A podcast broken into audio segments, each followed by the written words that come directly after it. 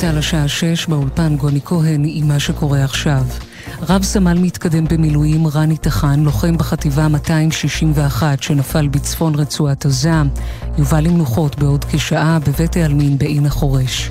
אחותו, אורי סער, סיפרה ביומן הערב על אח נאמן ואהוב שנלחם כדי להחזיר את תושבי העוטף לביתם בבטחה. ילד טבע, בשלן, אבא לתפארת, תמיד העניק לי ביטחון עם לב רחב. רציתי לשמור ממנו ביום שישי לכמה דקות, היה נשמע רגוע. ממש ניסיתי לשכנע אותו שלא, והוא אמר שהוא לא יכול, הוא לא יכול שחברים שלו יהיו שם, והוא יהיה בחוץ, הוא צריך להיות איתם. מאות בני אדם ליוו הערב למנוחות את סמל בנימין מאיר ארלי, בן 21 מבית שמש, לוחם בגדוד 101 שבחטיבת הצנחנים. אביו רוברט צפד לו, בנימין הגשים את עבודתו בעולם הזה, ננציח את מורשתו. עדן אהוב ליבי, אני מבטיח לקיים את מה שביקשת. אנחנו נכאב, נתאבל, ואז נחזור לחיים. עדן אהובי, אני משחרר אותך לעולם של מלאכים, ובטוח שגם שם תוביל מהלכים. יש למעלה גן, קוראים לו גן עדן. סגן היועץ לביטחון לאומי של ארצות הברית אומר בריאיון אנחנו קרובים מאי פעם לעסקת שחרור חטופים מרצועת עזה, מדווח כתב חדשות החוץ ברק בטש. ג'ון פיינר אמר ברשת NBC כי ארצות הברית, ישראל וחמאס קרובות לעסקה. עוד אמר כי מדובר על הרבה יותר מ-12 חטופים, והעסקה ככל הנראה תכלול גם הפסקה בלחימה. לגבי הקרבות סביב ובתוך בתי החולים ברצועה, פיינר אמר כי צריך להגן על החולים, אבל יש מודיעין אמריקני מובהק שמצביע על כך שחמאס משתמשים בבית החולים השיפה כדי לבצע ולתכנן מתקפות טרור. עם זאת, הדגיש פיינר, זה לא אומר שארצות הברית מאמינה שישראל צריכה לתקוף מהאוויר את בית החולים. חברי כיתות כוננות ממרכז הארץ קיבלו הודעה מהמשטרה ובה נכתב מי שלא רוצה להשתתף בטקס קבלת נשק במעמד השר בן גביר יוחלף בחבר כיתת כוננות אחר.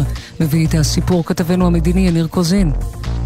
ראשי כיתות הכוננות באזור המרכז קיבלו הודעה מהמשטרה כי ניתנה הנחיה והיא שקבלת הנשקים לחברי הכיתה תתקיים בטקס במעמד השר לביטחון פנים איתמר בן גביר והמפכ"ל וכי על ראשי כיתות הכוננות לבדוק אם אחד מחברי הכיתה אינו מעוניין לקבל את הנשק במעמד השר או אז הוא יוחלף באדם אחר. ההודעה עוררה סערה בקרב חלק מחברי כיתת הכוננות שאמרו כי אינם רוצים להשתתף באירוע פוליטי כלשונם אבל כן רוצים להגן על יישוביהם אך לא ברור להם מתי יקבלו נשק אם לא ישתתפו בטקס במעמד השר.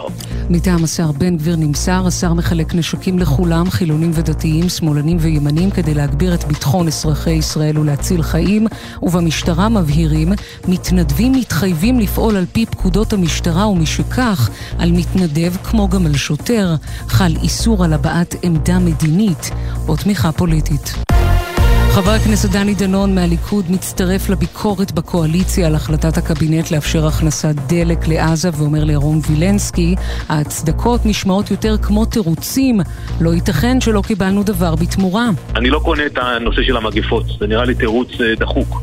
אבל אני חושב שבאמת הלחץ האמריקאי הוא משמעותי, אבל אני הייתי דורש שנקבל משהו בתמורה. זאת אומרת, אני מבין את הלחץ, יכול להיות שצריך להיענות אליו, אבל היה צריך לדרוש משהו בתמורה. המשהו הזה יכול להיות ביקורי צלב אדום, יכול להיות תמונות או, או צילומי וידאו של החטופים, משהו. זאת אומרת, לא להרגיל את הצד השני שמקבלים דברים בחינם. מזג האוויר גשם לפרקים מצפון הארץ ועד הנגב מחר הגשמים ייחלשו ויתמעטו בהדרגה אלה החדשות.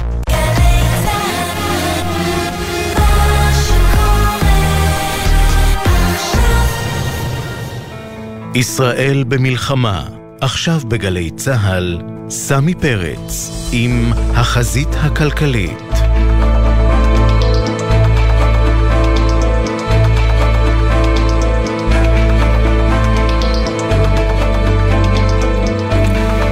ערב טוב, שש וארבע דקות, אתם בחזית הכלכלית. אה, תכף נטפל גם בסיפור של הספינה הישראלית בים האדום שנחטפה על ידי חות'ים. אה, נבדוק מה קורה עם המינוי של אה, אמיר ירון לנגיד הבא של ישראל, כן או לא. עוד כמה דברים ברקע, אבל עוד לפני כן, צריך להגיד משהו על שוק העבודה הישראלי, אחת מנקודות החוזק הכי גדולות שלנו. כל השנים האחרונות האבטלה הייתה מאוד נמוכה, ולמרות משברים כמו קורונה ומלחמה באוקראינה ואינפלציה שחזרה לאופנה, שוק העבודה הפגין עמידות מאוד מאוד גבוהה. העניין הוא שהמלחמה בעזה עלולה לשנות את התמונה, כי הרבה עסקים נקלעו לקשיים. מספר המשרות הפנויות נמצא בצניחה, לפי נתוני הלשכה המרכזית לסטטיסטיקה שפורסמו היום, ואי הוודאות הגוברת רק תגביר את סימני השאלה. כל זה מחייב את הממשלה להציב לא רק יעדים צבאיים למבצע בעזה, למלחמה בעזה, אלא גם יעדים אה, כלכליים. למשל, שמירה על מקומות עבודה באמצעות תמריצים מתאימים שייתנו מענה לעסקים. הרי אלפי אנשי מילואים עזבו מקומות עבודה ועסקים לתקופה לא ידועה, וזה אה, מחייב דאגה לרציפות והמשכיות עסקית. ולכן טוב עשה שר האוצר בצלאל סמוטריץ' היום כשהוא דרש להציג לקבינט המלחמה את ההשלכות הכלכליות של המלחמה. נקווה רק שזה לא סתם תרגיל פוליטי, והוא באמת מתכוון גם לעשות את הצעדים הנדרשים, גם אם יהיו כואבים לו לא, ולמפלגות הקואליציה, כי עד כה זה לא קרה. אה, אנחנו צריכים אה, לטפל בסיפור של השעות האחרונות. הספינה הישראלית, חברה בעצם, אה, אונייה בבעלות של איש העסקים הישראלי רמי אונגר, בעיות חלקית, אז החות'ים השתלטו על הספינה הזו בים האדום. אנחנו רוצים לברר את המשמעויות של האירוע הזה עם רב חובל יגאל מאור, שלום. ערב טוב. לשעבר מנהל רשות הספנות והנמלים. קודם כל, תן לנו איזה תיאור של הסיטואציה הזו. נוסעת לה, מפליגה לאונייה. פתאום משתלטים עליה, לוקחים אותה לשם. אין על אוניות כאלה אבטחה מינימלית שתמנע אירועים כאלה? לא, אוניות הן בדרך כלל אה, דבר אה, אזרחי ותמים, הן לא אה, בנויות לקרבות. יש אזורים מסוימים באמת בעולם ששם יש אבטחה מסוימת, אבל עוד פעם, זה נועד... אה, באזורים אה, מאוד אה, ספציפיים. לא על כל האוניות ולא על כל האוניות יש את זה. ימאים לא נועדו להילחם, הם נועדו לתפעל את האוניות. כן, אבל uh, כבר היו מקרים כאלה בעבר, בין השאר אגב גם באזור הזה, אני זוכר של כל מיני uh, פיראטים uh, סומלים, אבל גם עם החות'ים היו כמה אירועים אחרים. Uh, רק שהאירוע הזה קורה בנסיבות אחרות, של בעצם עימות רב-זירתי שישראל נמצאת בו כרגע, בעצימות כזו או אחרת. אה, אתה חושב שזה מחייב היערכות מיוחדת של אוניות בבעלות ישראלית? לא, כי אה, קודם כל אמרת בהתחלה אונייה ישראלית, זאת בכלל לא אונייה ישראלית, אה, זאת אונייה, אם נסתכל על, על, על, על אוסף הלאומים שמעורבים באונייה הזאת, אז אנחנו מתחילים בדגל האונייה שהוא בכלל של איי בהאמה. בעלי האונייה הם אה, חברה שרשומה ב-Isle of Man, שזה בעצם אה, חברה, אה, מדינה נקרא לזה, או, או, או אה, אה, בחסות בריטית לפחות במה שקשור לחוץ ולביטחון. המפעילים של האונייה זה יפנים. בצוות יש אוקראינים ויש בולגרים ויש פיליפינים ומקסיקנים לפי מה שהיה בתקשורת. והיא נחטפה בהכוונה איראנית על ידי מיליציית החות'ים התימנית, שזה בכלל ככה לא, גלובליזציה לכל האזור, דבר, כן. אבל עדיין, אבל עדיין, יש הרבה מאוד אה, אה, סחורות שמשונעות מישראל ולישראל, והשאלה אם הסחורות האלה, המטענים האלה, האוניות האלה, לא חשופות כעת בגלל הסיטואציה הביטחונית הזו ליותר סיכונים. תראה, הסחורות לישראל מגיעות באוניות בינלאומיות של מדינות זרות ובדגלים זרים. אה, אם אתה, אה, אה, אם אנחנו חושבים שיבואו ויחפשו את הסחורות האלה ש... קרוב ל-20-25% מהסחר העולמי נוסע באוניות שעוברות את מצרי בבל מנדב ואת הים האדום.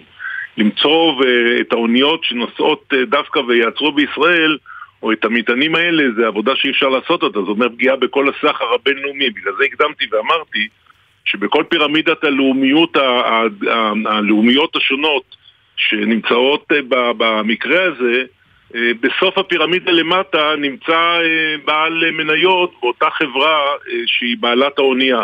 עוד הרבה לפני זה אנחנו מדברים על סדר גודל של עשרות לאומים, שלא לדבר גם על הכוח הרב-לאומי שנמצא שם באזור, ה-CMS, שהוא מורכב מ-38 מדינות, שעל הדגל שלו חרו את הנושא הזה למנוע את התופעה הזאת של השוד הימי, כי מה שקרה עם, עם הגלקסי לידר הזאת, זה פשוט שוד ימי. זו תופעה של פיראטיות לשמה, אין לזה שום הסבר אחר. אה, אם אתה שואל אותי לגבי השפעה על הסחר הישראלי, אני לא כל כך רואה את ההשפעה הזאת על הסחר הזה, אנחנו לא אה, נוסעים, ב, ב, הסחר הישראלי לא בנוי על אוניות ישראליות שנוסעות... אתה בעצם ב... אומר שכשיש שם תעבורה מאוד גדולה של אוניות באזורים האלה, אבל אין להם כן. סממנים שמזהים אותם עם ישראל, וכדי לדעת את זה אתה צריך ממש מודיעין מדוקדק כדי להבין את זה? א', צריך לעשות את זה, אבל אני אומר עוד פעם, שלגבי הסחר הישראלי, מה שאתה שאלת קודם, אז אה, רובו של הסחר מגיע לאוניות בינלאומיות שבכלל לא קשורות לישראל ורק עוצרות בישראל בדרך למקומות אחרים. לדוגמה, אונייה שמביאה לישראל מטען, אה, מטענים מסין או מאסיה, תעצור בישראל ואחרי זה תמשיך בכלל לים אדריאטי או למערב ים תיכון או לארצות הברית. ישראל היא בסך הכל תחנה. עכשיו, בתוך הסחר הזה גם סביר להניח שהמטען הישראלי הוא, הוא, אה, מדובר שם על אחוזים בודדים. לא, לא, אבל רואה... למשל אוניות של צים, איך הן אה, מפליגות? יש להם איזשהו אמצעי זיהוי שמזהה אותן כישראליות? האוניות של צים כמעט לא נמצאות בסחר הזה, יש שם מעט מאוד אוניות, הן לא ישראליות, מדובר על אוניות אה, חכורות, ולא עם, לא עם צוות ישראלי ולא עם דגלים ישראלים. אבל אם אתה רוצה לחפש באמת אונייה שקשורה לישראל בצורה כזאת או אחרת, אפשר באמת להתחיל לעקוב לפי השמות או כל מיני דרכים אחרות, אבל אלו לא פגיעות אה, במדינת ישראל, מדובר על פה פגיעה בסחר הבינלאומי בכלל, מדובר פה, כמו שאמרתי מקודם, על תופעה של שוד ימי שצריך אה, לטפל בה מההתחלה כשהיא קטנה, לא לתת לסיפור לא, הזה לקטון. לא, אבל זה העניין, השאלה פה אם המטרה היא שוד, אה, שוד מה שנקרא לגנוב סחורות, או בעצם לערער את הביטחון של, של כלי שיט שנמצאים בדרך לישראל או בדרכם מישראל. תשמע, סמי, לפני 200 שנה היה תופעה, קראו להם פריבטירים לחבר'ה האלה. הם קיבלו אישורים ממדינה מסוימת לבוא ולעשות פעולות כנגד מדינות שדגליהם אחרים כשהשיקול באמת היה כלכלי, הם קיבלו אחוזים מסוימים מהשלל והכל, אבל הכוונה הייתה פגיעה באמת אה, בהיבטים אה, ביטחוניים והיבטים מדיניים.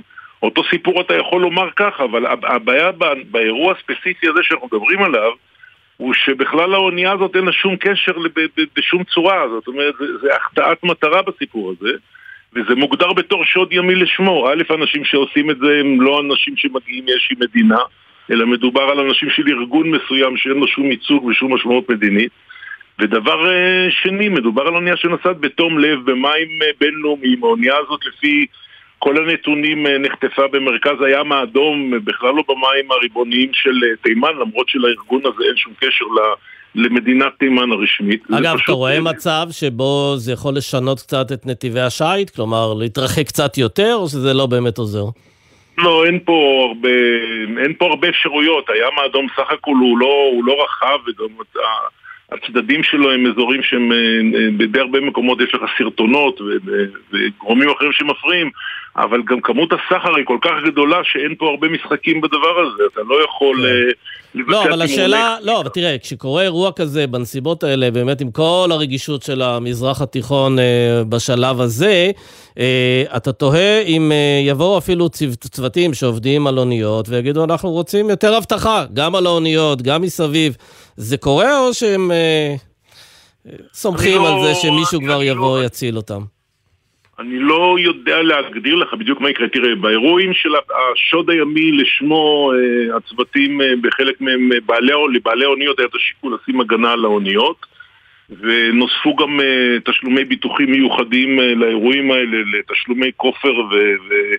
ושחרור, נקרא לזה, החטופים באירועים האלה של השוד הימי.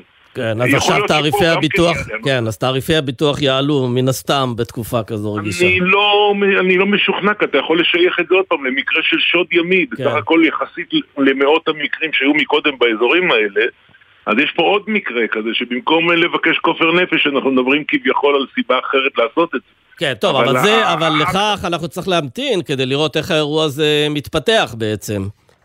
בהחלט. כי אני רואה שראש הממשלה מיהר להגיד שאיראן עומדת מאחורי העניין הזה. אה, אני, אני מבין את הרעיון, כלומר, בעצם לבוא ולהגיד זה אירוע בינלאומי שמחייב מעורבות בינלאומית, זה לא אירוע ישראלי. בהחלט לא. קודם כל קטונתי מ... אה, מלבקר את דברי ראש הממשלה או, או, או להצדיק את דברי ראש הממשלה, אבל אני חוזר ואומר על מה שאמרתי. מדובר פה על אירוע של פיראטיות לשמו של שוד ימי בלבד, אין פה שום דבר חוץ מהדבר הזה, אני לא מתעניין כרגע במניעים שלי על האנשים שעשו את זה, האם מדובר פה על סומלים קשי יום שרוצים אה, להגדיל את חשבון הבנק שלהם, או איזשהו אה, בריון אה, שיעי שרוצה לבוא ולחזק את מעמדו הבינלאומי. אבל התוצאה היא אותה תוצאה, זה שוד ים וחייבים, אותו הכוח שדיברתי עליו קודם, ה-CMF, הכוח הרב-לאומי, שיושב באזורים האלה, ואגב, אה, כשאתה בוחן את המטרות של הארגון הזה, של הכוח המשולב הזה, המטרה שלו היא באמת להבטיח את השיט. הכוח הזה צריך להתערב במקום הזה, זה לא משנה כרגע אם זה אמריקאים, זה איטלקים. כן. אנחנו לא יודעים אבל שהוא יתערב באירוע הספציפי הזה. אה, לא, כן. קטונתי, לא ידוע לי באמת הוא יתערב, אבל זאת אחת המשימות שלו, לבוא. ולבלום באופן מיידי את הדבר, את האירוע הזה. כן. רב חובל יגאל מאור, תודה רבה לך. תודה לך ושיהיו ימים רגועים. בהחלט. אה, יש לנו את עניין אה, נגיד בנק ישראל, שורת אה, כלכלנים בכירים קוראים במכתב פומבי לראש הממשלה, לשר האוצר, להאריך את כהונת הנגיד אמיר ירון. הוא אמור לסיים את הקדנציה שלו, נדמה לי ב-23 בדצמבר. עד עכשיו איש לא הציע לו כהונה נוספת, ואנחנו רוצים לדבר עם אחד מחותמי המכתב הזה, עם יאיר אבידן, עד לא מזמן, המפקח על הבנקים בבנק ישראל. ערב טוב. ערב טוב סמי, ערב טוב למאזינים. כן, אז uh, תראה, אנחנו קודם כל נכנסים לתקופה כלכלית מסובכת מאוד של עלייה בחוב, בגירעון, הרבה מאוד לחצים פוליטיים. יכול להיות שראש הממשלה ושר האוצר מעדיפים, נגיד, שישב בשק, בשקט ולא יוסיף ללחצים האלה, ולכן הם לא האריכו עד עכשיו את כהונתו של אמיר ירון? אני, אני קטונתי מלדעת אה, מה ראש הממשלה ושר האוצר חושבים, אבל כמו שאתה פתחת, אנחנו מצויים בתקופה קריטית, וברור לנו שיש חשיבות רבה גם אה, להמשכיות וגם לרציפות, ובוודאי יש חשיבות למבוגר אחראי כמו נגיד בנק ישראל, שהוא גם מנוסה והוא גם מקצועי. ואנחנו רואים בהרבה מאוד מקומות שאומרים, אה, גם במסיבות עיתונאים, שזה לא זמן לפוליטיקה. ודווקא אנחנו רואים שבכלכלה אה, יש להם מקום לפוליטיקה. פה יש מקום לפוליטיקה במקורות בשימושים, בכספים קואליציוניים. היום ראיתי שיעבירו למנהלת התקומה, אבל לא יעבירו לרשויות המקומיות. אני חושב שיש חשיבות אה, גבוהה מאוד אה, למתן ודאות. ולהאריך את התקופה אה, לתקופה מלאה ולא כ- כפקק או לא כגישור עד שתסתיים המלחמה ואני לא יודע מהו הטריגר של סיום המלחמה. אני חושב שיש חשיבות ליציבות הזאת, יש חשיבות ל- ל- לדברר את זה לכל בעלי העניין. העניין הוא. שיש אה, הסכמה רחבה, וזה לא רק הכלכלנים, אלא לא שמעתי מישהו שחושב שהוא נגיד אה, לא טוב, אמיר ירון. יש הסכמה רחבה שהוא היה נגיד טוב, שהוא בטח ודאי מנוסה וכבר התמודד עם הרבה מאוד משברים, אבל אני עדיין לא מצליח להבין אם זה כך, ואגב, אני גם חושב, גם כשהוא מותח ביקורת על הממשלה, הוא לא עושה את זה בצורה נסטית כזו, הוא לא, אתה יודע, הוא לא תוקע איזה... איזה אה, סכין ומסובב, אלא פשוט אומר את האמת כהווייתה. והשאלה, למה, למה לא מאריכים לו את הכהונה עד עכשיו? אז אני באמת, אני, אני חושב שאני, אחד, אני לא יודע, שתיים, אני חושב שזה ממש לא תקין ולא בסדר, ובואו לא נשכח, הנגיד, יש לו בחוק בנק ישראל, הנגיד הוא היועץ הכלכלי לממשלה. מה אנחנו רוצים יותר שהיועץ הכלכלי לממשלה יבוא ויביע את עמדתו? עכשיו אנחנו נמצאים בתקופה הקריטית הזאת. אנחנו מדברים על הקטע של אחריות תקציבית, אנחנו רואים חשיבות גדולה לה- לאחריות פיסקלית, אנחנו רואים חשיבות גדולה שמישהו יבוא ויגיד אנחנו רוצים להתמקד בצורכי המשק, בביטחון, בשיקום, בסיוע לנפגעים, סיוע לעסקים. צריך להסתכל במונחים של טווח ארוך. וכרגע, כשאנחנו נמצאים באמצע נובמבר 23, באים ואומרים לא, בואו נטפל בתקציב לשבעה שבועות הקרובים ולא נסתכל במונחי ארוכי טווח, שברור לכולנו, אחד, אנחנו לא יודעים איזה תרחיש ייחוס יהיה. פעם שנייה, ברור לגמרי שתקציב 24 חלק משמעותי ממנו יצטרך לתת מענה גם להיבטי הביטחון, גם להיבטי אה, אה, התעשיות שנפגעו, גם כמובן לשקם את המפעלים אה, שנפגעו, גם לשקם את האנשים שנפגעו, גם את המילואימניקים שהעסקים שלהם נפגעו. ברור שאפילו אל תוך 24 כנראה זה לא יספיק, וכרגע אנחנו מתעסקים בפאצ' אמת שבכספים קטנים. אבל את כל שבועות. הדברים האלה שתיארת, מי שצריך לטפל בהם זה הממשלה, בוודאי משרד האוצר, אה, לא נגיד בנק ישראל. כלומר, מי שאמור להאיר את עיניהם של אנשי האוצר זה הנגיד בתור היועץ הכלכלי לממשלה. והשאלה, למה הממשלה, למרות שאני אני חושב שהיא כן מבינה ש, שיש פה אירוע שדורש טיפול והתגייסות והקצאה של משאבים, למה הממשלה לא מצליחה לגרום לזה שהכסף יגיע מהר, שהבעיות יטופלו בצורה מהירה? איפה הכשל בעיניך? אז תראה, בוא, אז דיברת גם על משרד האוצר וגם על הגורמים המקצועיים. בואו נזכור גם מה שהיה לפני השבעה באוקטובר, שהיה הרבה מאוד אה, דיונים במסגרת אה, שינויי החקיקה, עד כמה מסתכלים על שומרי הסף, עד כמה מסתכלים על גורמים מקצועיים, ויש פער גדול מאוד בין בין נושאי המשרה הפוליטיים לבין נושאי המשרה המקצועיים באותם משרדים. ואני חושב שגם אה, נגיד בנק ישראל... שמה, שבעצם אה, השר דואג שהממשלה תשרוד, והפקידות מסתכלת על הכלכלה, שהכלכלה תשרוד. נכון, אני חושב שיש כאן הסתכלות מסוימת, על, לצערי, על קצת על, על פוליטיקה קטנה, על משחקי אגו ועל הסתכלות על ההמשכיות הפוליטית ביום שאחרי.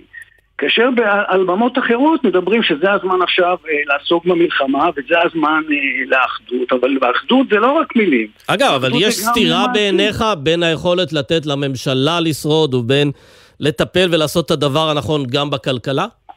אני רוצה להאמין שיש אחדות ושיש אחידות ושבסוף המשימות הן משימות אחידות. אני חושב שיש לנו כאן כלכלה שהחשיבות של הכלכלה וניהול התקציב האחראי הוא זה מה שיוציא את המשק לצמיחה ביום ש... אחרי, יום אחד המלחמה תסתיים, יהיה כאן אירועים משמעותיים שצריך לטפל בהם. ואני חושב שכולנו רוצים, כולנו רוצים שעל גשר הפיקוד יעמדו האנשים הכי מנוסים והכי מקצועיים שיוכלו לעזור לנו לנווט אותנו אה, לחוף כן. מבטחים. תגיד, אתה חושש, ש... אתה חושש שראש הממשלה מעדיף בעת הזאת למנות איזשהו יסמן בבנק ישראל? אה, שלא יפריע להם אה, לעשות מה שצריך כדי לשמור על אה, שרידות הממשלה? אני לא רוצה להאמין בזה ואני מתקשה להאמין בזה כי בסופו של דבר היועץ, הנגיד כיועץ הכלכלי לממשלה הוא הזרוע המאוד מאוד משמעותית גם של ראש הממשלה וגם של כל הממשלה באשר היא כדי לבוא ולסייע כגורם נטול פניות וגורם מקצועי לנווט את המשק הזה לאן שהוא צריך להגיע לצד כל האתגרים שיש לנו. כן. אני פשוט לא יכול, לקבל, לא יכול להאמין, אני, יכול, יכול שבלב ליבו של ראש הממשלה כך הוא חושב, כן. אבל בוודאי אני לא יכול להעריך שזה מה שנכון שהמוביל, המנהיג, כן. הדוגמה, אה, ש, ש, שם, שם, שם זה מסתיים ב... בפוליטיקה קטנה. אז זהו, שראיתי, אה, הזכרתי קודם שאתה היית נגיד, אה, היית המפקח על הבנקים בתקופתו של הנגיד אמיר ירון, ראית אותו בניהול משברים של קורונה, של אינפלציה, של אה, ריבוי מערכות בחירות, של המלחמה באוקראינה וכל ההשלכות שלה. אתה יכול לתת לנו משהו שאנחנו צריכים לדעת עליו, משהו מתוך הדיונים הפנימיים, איך הוא מנהל משברים? אני יכול להגיד שאחד, הוא איש מקצוע מהמעלה הראשונה. פעם שנייה הוא איש שהוא מתייעץ עם אנשים אה, רלוונטיים וראויים גם בארץ וגם בעולם. הוא איש שהוא נטול פניות ויש לו מטרה אחת ברורה, לעשות את התפקיד שלו בצורה הכי מקצועית שאותה הוא מבין כדי אה, לשמור על היציבות הכלכלית, על היציבות המוניטרית ולהביא את המשק לאן שהוא צריך. כן, לסיום, אה, מאחר ובאמת היית מפקח על הבנקים, איך שאתה רואה את ההתנהלות של הממשלה ואיך ש, שמתנהל האירוע הזה, המשבר הזה והמשך שלו, אתה חושש מפני גל של קריסה של אה, עסקים קטנים שלא יצליחו להתמודד עם המשבר הזה? תראה, אחד, אה, אני לא יודע להגיד מהו התרחיש הייחוס אה, שיהיה, ואני חושב שכמו שהיינו גם בתקופת הקורונה, למרות שהקורונה הוא אירוע אחר, אבל ברמת האי-ודאות, גם היינו באי-ודאות גדולה, ולמעשה יש פה שילוב של, של, של כמה וקטורים שמסייעים. אחד, אני רוצה להאמין שכל התאגידים או כל העסקים הקטנים והבינוניים שהיו טובים לפני ה... לפני המלחמה יצליחו לשרוד ולהתקדם מעבר, שהמלחמה תסתיים. והמקום הוא למעשה אה, שלושה גורמים, יש את הדברים ברמה המדינתית, בין אם זה נגיד מס רכוש עסקים שנפגעו, בין אם זה החשב הכללי בנושא של הלוואות בערבות המדינה כאלה ואחרות.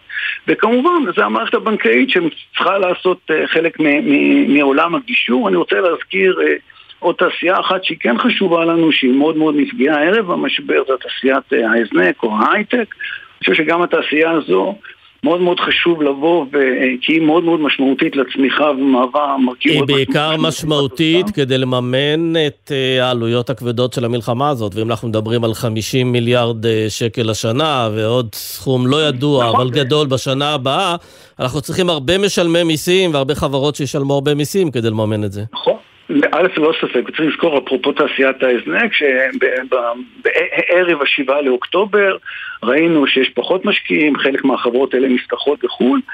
כן, מאוד מאוד מאוד חשוב לנסות גם לצד העסקים המסורתיים שאנחנו מדברים עליהם, שוודאי צריך לטפל בהם, וצריך גם לטפל באותה תעשיית הזנק, ואני אומר, יש כאן שילוב כן. של שלושה גורמים. יש ברמה המדינתית, הסיוע של מס רכוש ואחרים, יש את הרמה של אה, החשב הכללי וכמובן יש את הרמה של הבנקים וגם בנק ישראל מן הסתם מעמיד מקורות זולים למערכת הבנקאית על מנת שישרשרו אותם הלאה אה, כדי שנצא מזה כמה שיותר מהר ומחוזקים ונזכור את הריבאונד שהיה אחרי הקורונה ואני מקווה שגם פה יהיה ריבאונד שנחזור לצמיחה ברת קיימא מהר ככל שניתן. יאיר אבידן, המפקח על הבנקים לשעבר, תודה רבה. תודה רבה, סמי, ערב טוב. ערב טוב. אה, ישראל פישר, כתבנו לענייני כלכלה, ערב טוב. שלום סמי, ערב טוב. אז uh, דיברתי עם המפקח לבנקים לשעבר על נושא של uh, לווים שמתקשים, ויש היום איזו בשורה טובה למי שמתקשה, ספר לנו.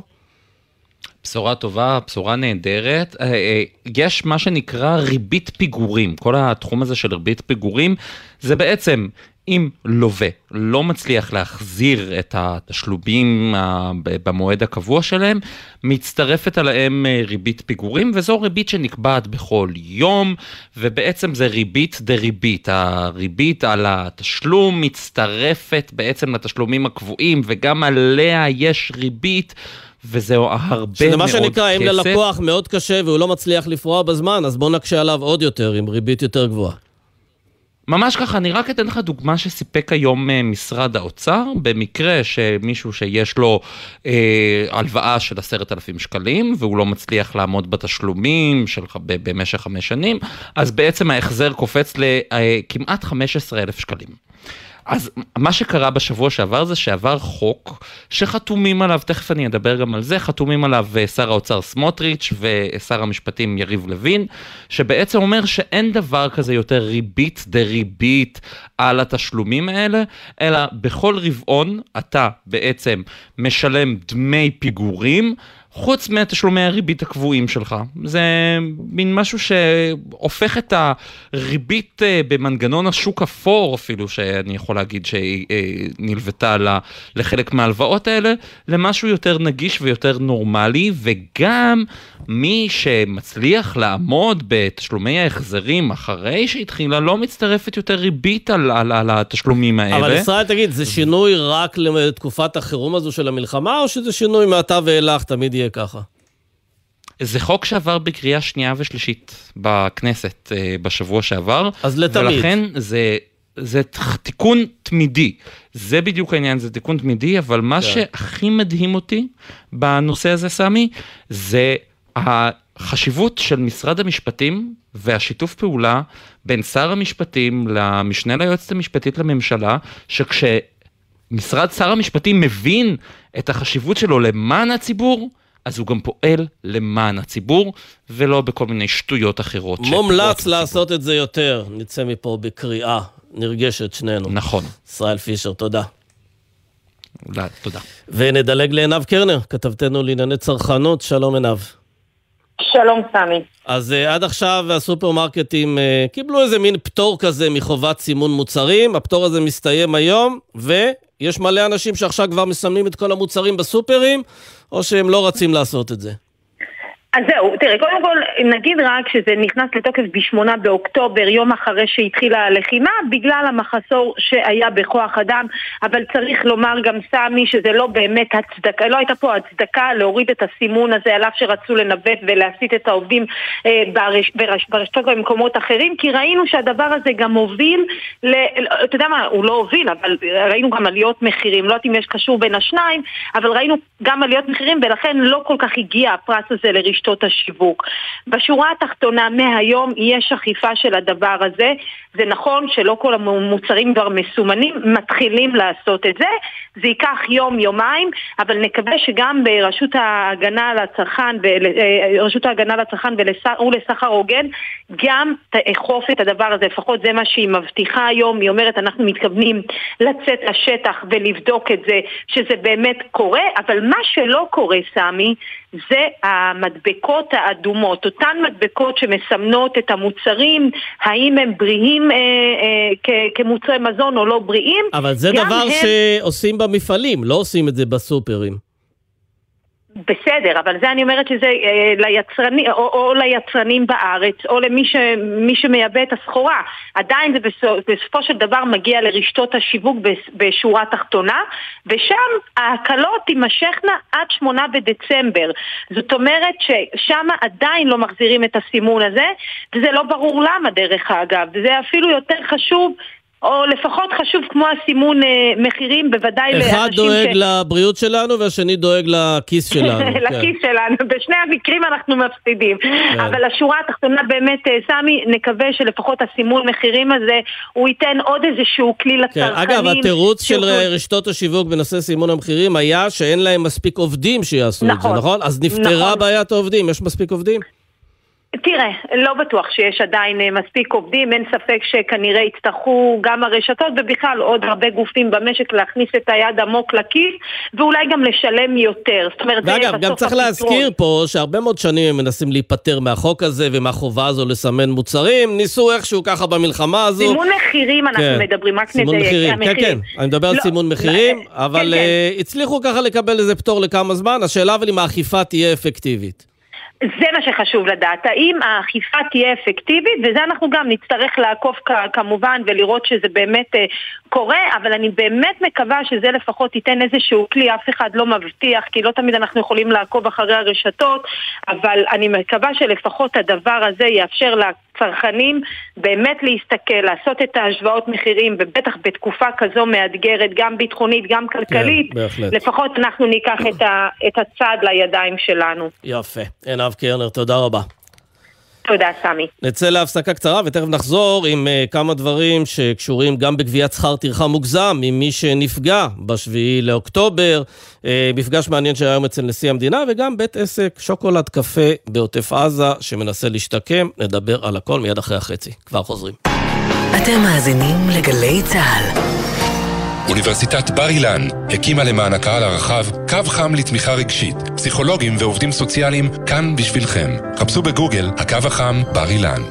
תושבי גבול הצפון, אם פוניתם מבתיכם, שימו לב, כדי לסייע לכם להתמודד עם המצב, מוצעת גם לכם שורת הקלות, ובהן אפשרות לדחיית הלוואות ומשכנתאות, פטור מעמלות והקלה בריבית על משיכת יתר. לרשימת היישובים ולמידע על ההקלות המיוחדות לאוכלוסיות שנפגעו, היכנסו לאתר בנק ישראל.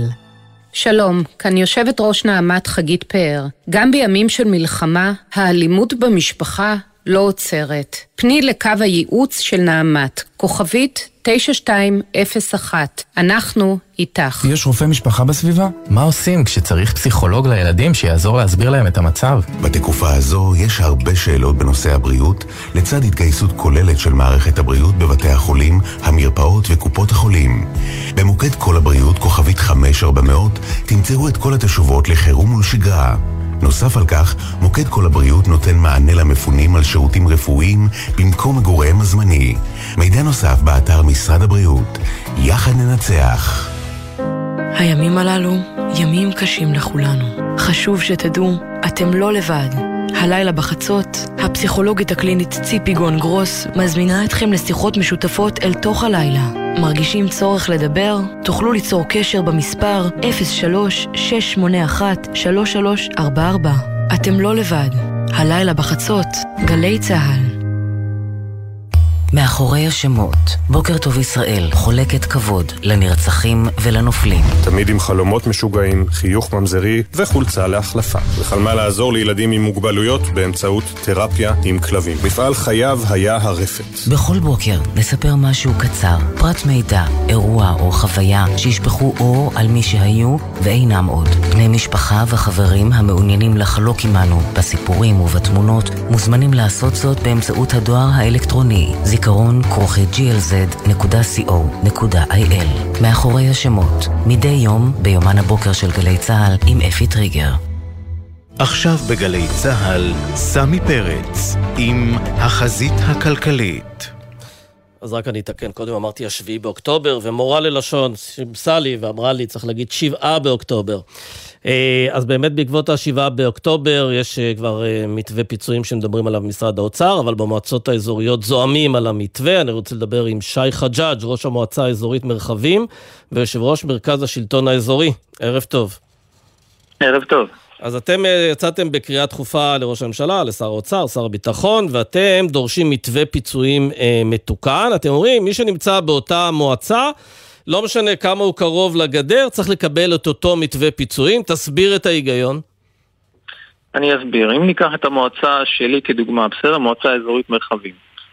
במתווה הפיצויים, אמנם זה אכן נפתר במקרה שלנו, אבל אני אתן את הדוגמה. 80% מהיישובים שלנו נמצאים עד טווח ה-20 קילומטר. שלושה יישובים סך הכל בטווח ה-20.300, 22, 23.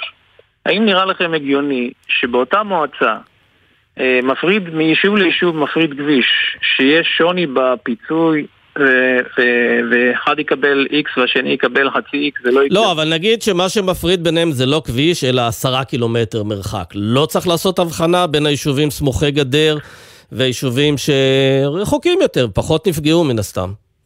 לא, אבל אני, אני מבדיל, כי יש פה עניין עקרוני, לא, זה לא רק לנושא הפיצויים, בסדר? באופן כללי. כמו שבעיר, נגיד שקח את העיר אשקלון, הכריזו אותה כ, כעיר ספר. לא אמרו השכונות הדרומיות שקרובות עד קילומטר מסוים זה עיר ספר, ומכאן והלאה זה לא עיר ספר. ברגע שלקחו את העיר כעיר ספר, אותו דבר צריך לעשות במועצה אזורית. מועצה אזורית מחולקת להרבה יישובים שפרוסים. בסוף, קח את אה, גדי ירקוני באשכול למשל, יש לו שלושה יישובים שהם מחוץ לשבעה קילומטר. נכון. והם נגיד ב-12 קילומטר. עדיין אותם שלושה יישובים היו תחת אה, איום. והם היו בממ"דים, ויש להם טראומות, והם צריכים טיפול, והם צריכים אה, אה, שיקום. נכון שזה לא כמו ב-0 עד 4, אבל עדיין הם צריכים את זה. וההפרדות האלה שעושים בתוך מועצות אזוריות, או כך אה, אפילו בנושא הטבות... לא, אבל זה נובע לא. מזה שיש בסופו של דבר שמיכה קצרה, ויש תקציבים מוגבלים, ואתה רוצה שהכסף ילך... זה מין היררכיה מסוימת למי שהכי נפגע, כן. והשאלה אם זה לא עוול כלפי אלה שנפגעו הכי קשה, שהם יקבלו בדיוק מה שמקבלים, אנשים שנפגעו פחות קשה לצורך העניין. קודם כל אתה צודק, אבל בגלל שמדובר ביישובים קטנים, זה יישובים כפריים עם מעט מאוד תושבים, המשמעות הכלכלית היא כל כך קטנה, שיש פה גם איזשהו צדק חברתי קהילתי שכדאי לעשות אותו, בטח ביישובים של, של מאות משפחות בודדות. אין פה כמויות, זה לא עיר, אפילו לא שכונה ב, ב, בעיר, מה שאני מדבר. כן, אבל ולכן... במכתב שלכם אתם אומרים שזו אפליה בוטה, שהצדק לה נשען על שיקולים לא ענייניים לשון המעטה. מהם השיקולים הלא ענייניים שיש במשרד האוצר אה, בעניין הזה? בסוף משרד האוצר, בצדק מבחינתו, מסתכל על שקלים, על כסף. ואנחנו אומרים פה לא כן, מדובר בכסף. אז זה כן ענייני, להסתכל על כסף זה לא, ענייני, אי אפשר להגיד שזה לא ענייני. האירוע האחרון, האירוע האחרון לא ידע להפריד או להבדיל בין שבעה קילומטר לבין אה, שמונה קילומטר לבין עשרה קילומטרים. אין הבדל. האוכלוסייה שלי, גם ביישובים שבהם במרחק של 20 קילומטר מהגדר, המחבלים היו פה על הציר. הרגו לנו תושבים על אה, שבילי ההליכה ביום שבת. אספו את הגופות פה ארבעה ימים אחרי שהן היו זרוקות בחוץ. אז הילדים שלנו לא צריכים מרכז חוסן? לא, לא זה טיפול? ברור, אבל השאלה אם לא צריך לעשות הבחנה בין צרכים מסוימים. מרכז חוסן לילדים בוודאי, אבל אז, למשל, אז אני מנסה לא, לחשוב... אני לא... לא, אני אומר, נגיד אם יש לול או רפת, בצורך העניין, בבארי, יותר מסובך להפעיל אותה עכשיו מאשר רפת או לול ב-20 קילומטר מהגדר. אבל בוא אני אסביר. קודם כל, אמרתי את זה גם בכל פורום שאני משתתף בו, כולל אצל ראש הממשלה, כולל עם שר הביטחון. קודם כל, פתרון ליישובי סמוכי גבול. הם ראשונים, אם לא נשאר, אל תיתנו לנו בכלל. אבל אם נתתם למועצה, תנו לכל המועצה. זה לא כסף גדול, אנחנו נמאס לנו להסביר את זה. התושבים שלנו בחרדה לא פחות אה, גדולה ממקומות אחרים. צריך להבין שמה שקרה פה באירוע האחרון זה לא אירוע רגיל. זה אירוע כבד מאוד וקשה מאוד. וייקח זמן לשקם את האוכלוסיות האלה ואת הילדים שלנו. כן, אגב, אני רואה החתומים על ה... מי שקבע... כן, החתומים על המכתב הזה, ראשי מועצות באמת מכל הדרום והצפון והמרכז. מכל הארץ. גם נראה לי שאתם ממפלגות שונות. אתה איש ליכוד למשל, אתה ממש מרגיש שאתה מאוכזב מראש הממשלה לא- שהוא לא אה, מושיט יד? לא, לא, אני לא מאוכזב מאף אחד, זה לא עניין פוליטי, אני בכוונה מדגיש שיש פה חתימות של כל ראשי המועצות, מכל המפלגות, מכל המגזרים. אנחנו כתפיסה אומרים, מספיק עם הפיצול בתוך המועצות האזוריות. זה לא הגיוני לעשות את זה, אנחנו לא רוצים שזה יקרה. אם נתתם הטבת מס, תנו הטבת מס לכל המועצה. כמו שאתם מתייחסים לעיר כעיר, תייחסו למועצה כגוף אחד. מספיק עם הקילומטראז', זה לא מעניין אותנו. אנחנו, דרך אגב, מי שגרם לנו לא לעבוד ולהיכנס כמו בעוטף, זה היה פיקוד העורף. אנחנו לא יכולנו להפעיל את המערכות שלנו לא בגלל שלא רצינו. כן. בגלל שפיקוד העורף לא אפשר את זה. כן, שי, אתה מי, מאיזה יישוב אתה? אני ממושב גילת. גם במושב גילת הוא יישוב כתום, עד אה, כל חודש אוקטובר היה כתום. זה אומר אבל שבלי- כרגע המושב מתפקד בצורה סדירה, כל הפעילות הכלכלית שם, החקלאית, מתפקדת כסדרה? שלנו, השאיפ, השאיפה שלנו היא קודם כל באמת לנסות להחזיר לשגרת חירום מנוע, שגרה מקסימלית ככל שניתן. זה לא יכול להתבצע אם מערכות החינוך לא עובדות. התחלנו להחזיר טיפה מערכות חינוך בהתאם להוראות פיקוד העורף. כמובן שמעבר לשבעה קילומטר האזור לא ממוגן, ולכן יש לנו קושי להחזיר את כל הילדים בפעם אחת, ואנחנו עושים את זה בצורה מדורגת בהתאם להוראות פיקוד העורף, וברור לכם שכל עוד מוסדות החינוך לא עובדים, אז ההורים לא יכולים לצאת לעבודה. כרגע מוסדות החינוך. שלכם מושבתים? כרגע הם עובדים בצורה חלקית בהתאם להוראות פיקוד העורף, בהתאם למיגון שיש לנו בחלק מהמקומות. למשל, אה, ילדי לידה עד, אה, עד שנה בכלל אה, לא מתופעלים, כי אי אפשר, ל, אי אפשר ל, לקיים אותם באזור שהוא לא ממוגן, ואין לנו כאלה אזורים ממוגנים. אה, לכן רק מ-2 עד 3 כרגע יש להם מסגרות קרובות למבנים מוגנים. לכן כל עוד מערכת החינוך לא עובדת, העסקים כנראה לא יעבדו כמו שצריך, ההורים לא יוצאים לעבודה. אנחנו בשאיפה כרשות כן להפעיל כמה שיותר מסגרות. אני. יכול רק ל- להקל על מה שפיקוד העורף אומר, לא, לא, אני לא יכול להקל, אני בסדר. שי. חג'אג', אנחנו כמובן אה, נהיה בקשר, נוודא איך הדברים מתקדמים, תהיו התפתחויות, אנחנו עוד נשמע ממך, תודה רבה. תודה רבה לכם. נכנס לאולפן דורון קדוש, כתבנו הצבאי, הותרו לפרסום שמות של שני חללי צה"ל שנפלו בעזה. נכון, סמי, שני שמות נוספים של חללי צה"ל שהודעה נמסרה במהלך השעות האחרונות לבני משפחותיהם. הם נפלו במהלך היממה האחרונה בקרבות בצפון הרצועה, כשנזכיר בקרבות האלה צה"ל מרחיב את ההתקדמות שלו לכיוון מזרח. ואלה שמותיהם, סגן במילואים אדיר פורטוגל, בן 23 ממזכרת בתיה, קצין בגדוד שקד של חטיבת גבעתי, שנפל בקרב בצפון הרצועה, וסמל ראשון גל מישאלוף, בן 21 ממודיעין, לוחם בגדוד צבר של חטיבת גבעתי, גם הוא נפל בקרב בצפון הרצועה. בנוסף לשני החללים האלה ששמותיהם מתפרסמים, שני קצינים, לוחם סדיר ולוחם במילואים מגדוד שקד של חטיבת גבעתי, נפצעו באורח קשה באחד הקרבות, זה הקרב שבו נפל סגן במילואים אדיר פורטוגל, ושני לוחמים מגדוד צבר של חטיבת גבעתי נפצעו גם הם באורח קשה, באותו קרב שבו נפל סמל ראשון גל מישאלוף זיכרונו לברכה. הפצועים כמובן הועברו לקבלת טיפול רפואי, כלל בני המשפחות עודכנו. כן, רק דורון, אני רואה ביומיים האחרונים יותר עדכונים כאלה על אה, חיילים שנופלים, זה קשור להרחבת הלחימה, למה זה קשור? בשלושת הימים האחרונים באמת אה, 11 נופלים. זה קשור להרחבת הלחימה במידה רבה, זה קשור לזה שיש יותר כוחות בתוך הרצועה, וככל שהכוחות מתקדמים מזרחה, מגיעים למקומות שהם לא היו בהם עד עכשיו, אה, מגיעים גם ללחימה מול גדודים של חמאס, שהגדודים האלה נפגעו באופן מועט מאוד עד עכשיו, ולכן עדיין יש להם את היכולת לייצר מתקפות, כולל התקפות מאורגנות.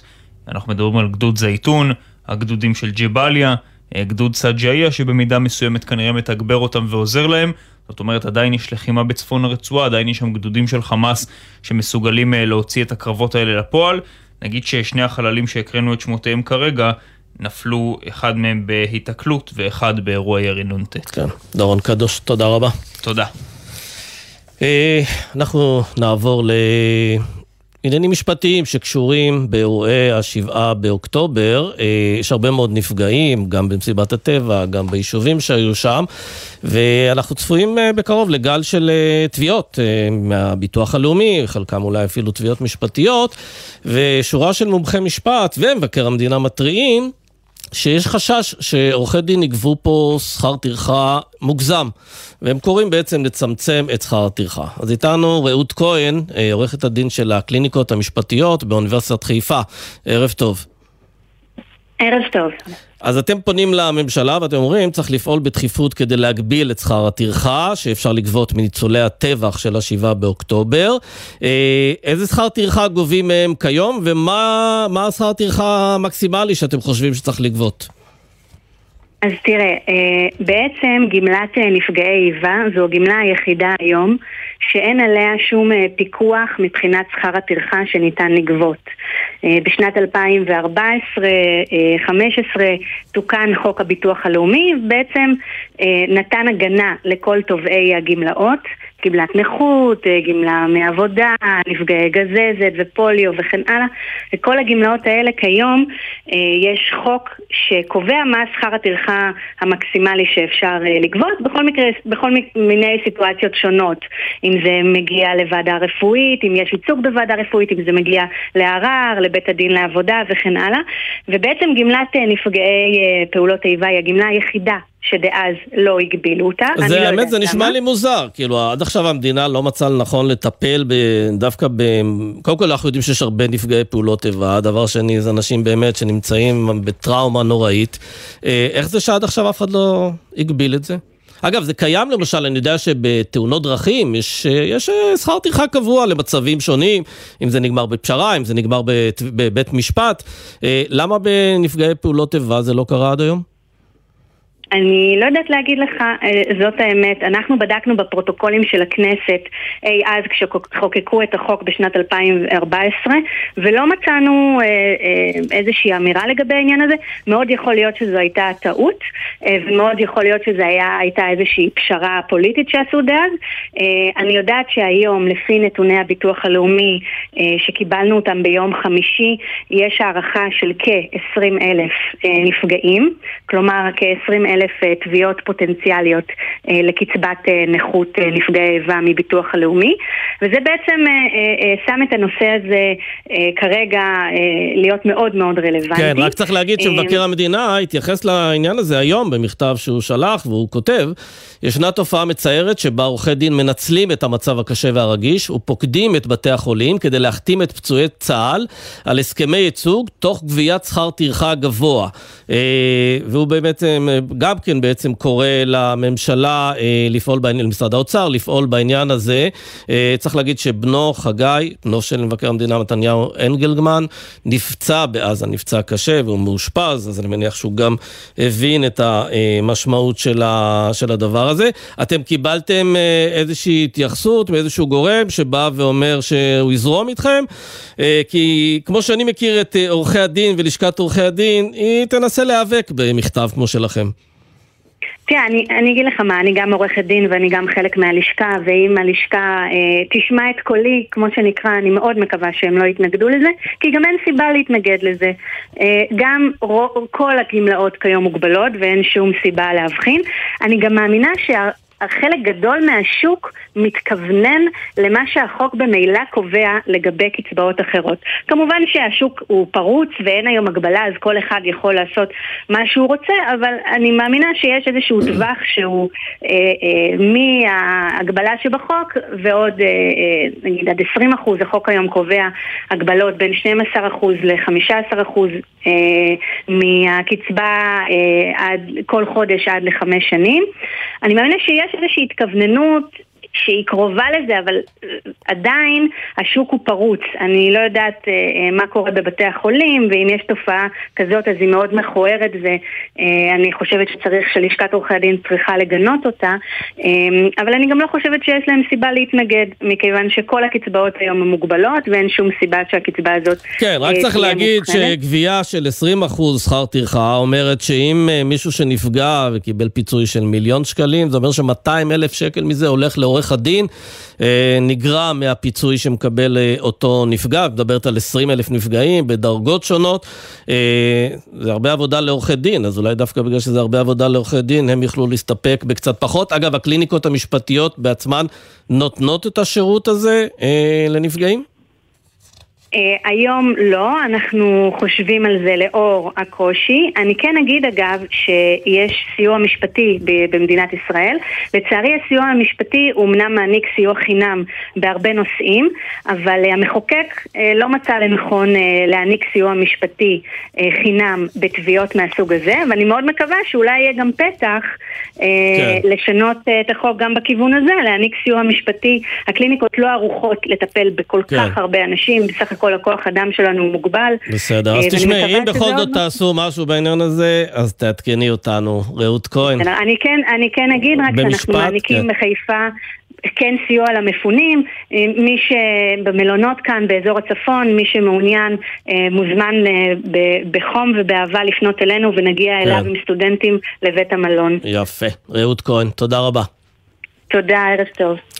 נגיד ערב טוב לנועה ג'עשן בצ'ון, ערב טוב. ערב טוב, נאווה. נאווה, סליחה. מנכ"לית קור אימפקט, שהשתתפת היום בפגישה עם נשיא המדינה, אה, עם פעילים ונציגים עסקיים, שהתכלית שלה זה לקדם שותפות יהודית-ערבית במשק, אבל הרקע הוא ברור, יש אה, מתיחות אה, גדולה מאז השבעה באוקטובר. מה בעצם, בעצם באתם להשמיע לנשיא, או מה באתם לשמוע ממנו? בעצם קו-אימפקט אה, ובית הנשיא הם בשותפות אה, מאוד אה, צמודה, אנחנו עובדים ביחד ודווקא בימים אלו השותפות הזאת היא חשובה מתמיד. מה שעשינו היום זה להביא בכירים מהמגזר העסקי, ראשי חברות, יהודים וערבים, לשיח איך בעצם אנחנו מתגברים על התקופה הנוראית והקשה שאנחנו חווים מאז השביעי אה, לעשירי באירועים הזוועתיים והמטלטלים ש, אה, שהיו, שהמשיכו גם למלחמה מאוד קשה. אנחנו מבינים היום שהדבר הזה הוביל למשבר עמוק בין ערבים ליהודים. יש פחד בצד היהודי, יש פחד בצד הערבי. ורואים אנחנו... את זה במקומות עבודה? רואים יותר מתח? במה זה בא לידי ביטוי? זה בא לידי ביטוי שערבים מפחדים להגיע לעבודה. יש מתוחיות בין אה, עובדים ערבים ויהודים שעובדים ביחד. יש אה, אפילו פחד אה, מעובדים שעכשיו מגיעים עם נשקים, לעומת עובדים ערבים שזה לא, לא מוכר להם. יש גם איומים מלקוחות על לעזוב חברות כי עונה להם או באים ופוגשים עובד ערבי או עובדת ערבייה. אז יש הכל מהכל, השיח הציבורי חודר למרחבים התעסוקתיים.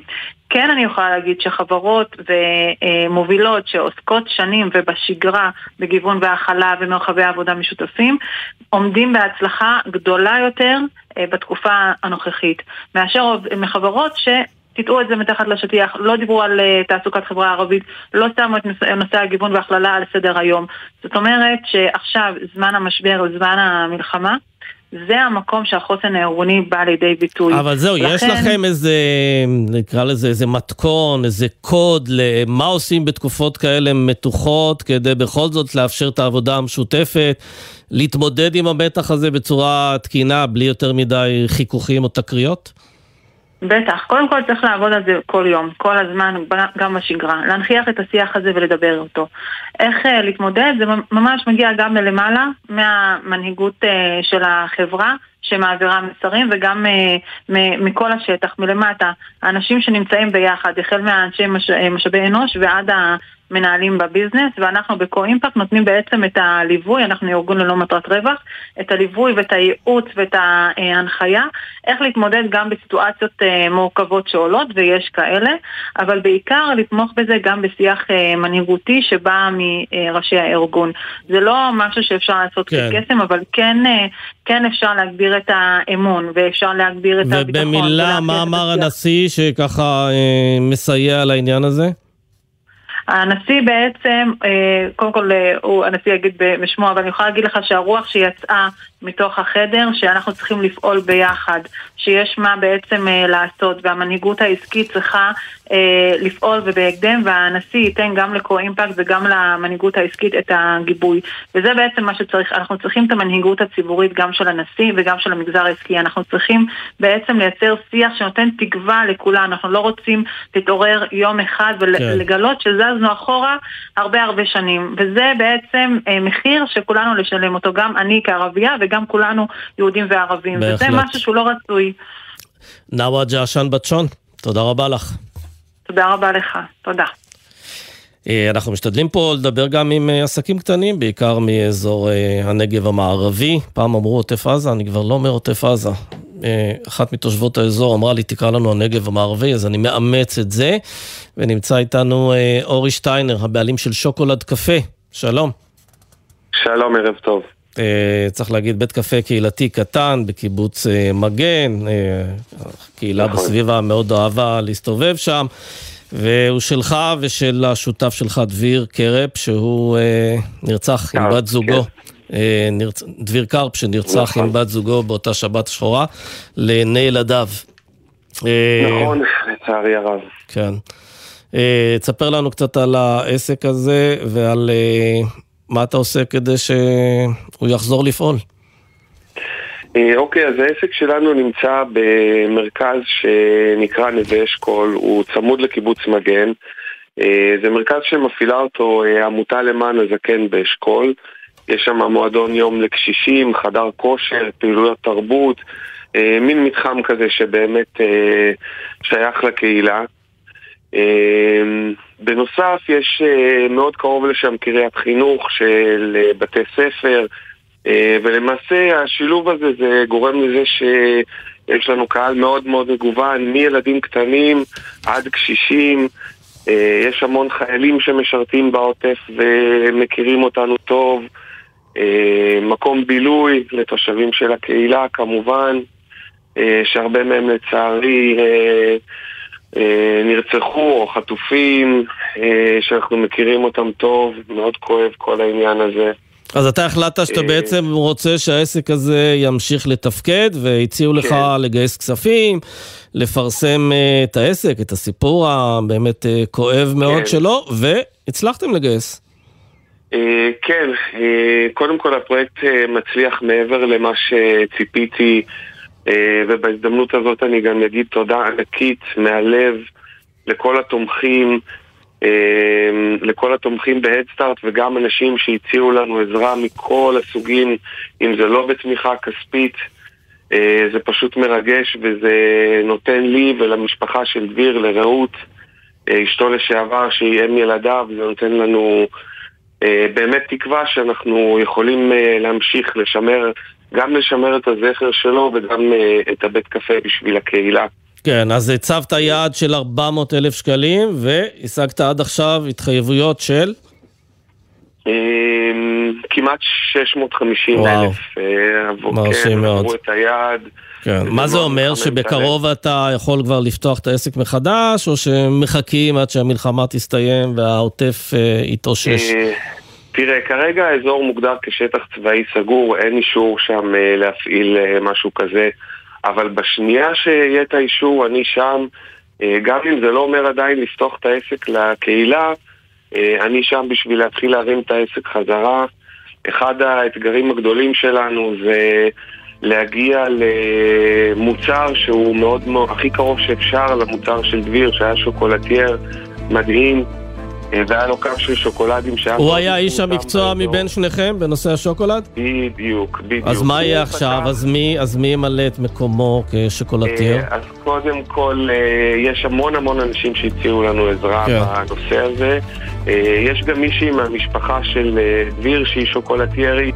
יפה. שכבר מההתחלה אמרה שהיא נרתמת לעניין. טוב, אז אנחנו ממש... כן, זהו, אז אנחנו ממש מקווים שזה ייפתח כמה שיותר מהר. ואפילו נבוא לבקר. נודה לך בשלב הזה, כי סיימנו. אורי שטיינר, תודה רבה. תודה רבה. נגיד תודה לעורך בן נצר, לעדן רכלין ונועה ארז שהפיקו, לרועי אלמוס על הביצוע הטכני, ליולי אמיר עורכת הדיגיטל, מיד אחרינו קולה של אימא עם נעמי רביע, מחר יהיה פה ישראל פישר, החזית הכלכלית, ערב טוב. היי, כאן נועם ומאיה, אנחנו לוחמות בגדוד 403, גדוד מילואים של תותחנים. ומה שהכי מרים לנו זה התרומות וכל החיזוקים שאנחנו מקבלים מכולם. ישראל, אנחנו נחושים. ביחד ננצח.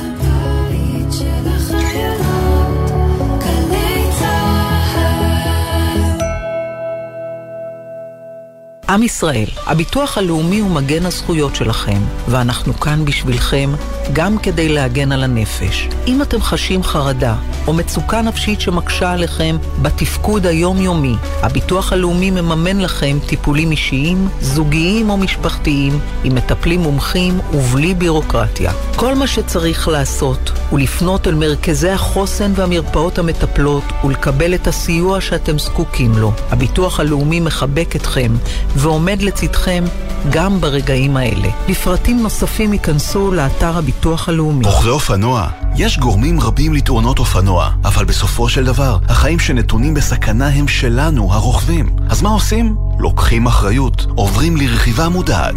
למידע נוסף, חפשו אסקרלבד.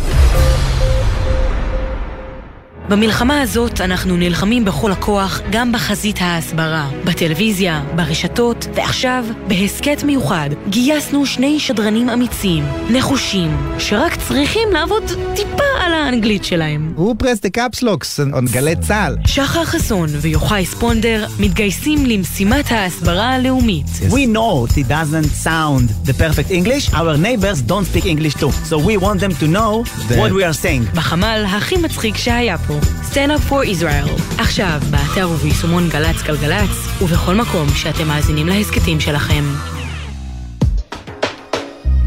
מיד אחרי החדשות, נעמי רביע עם קולה של אימא.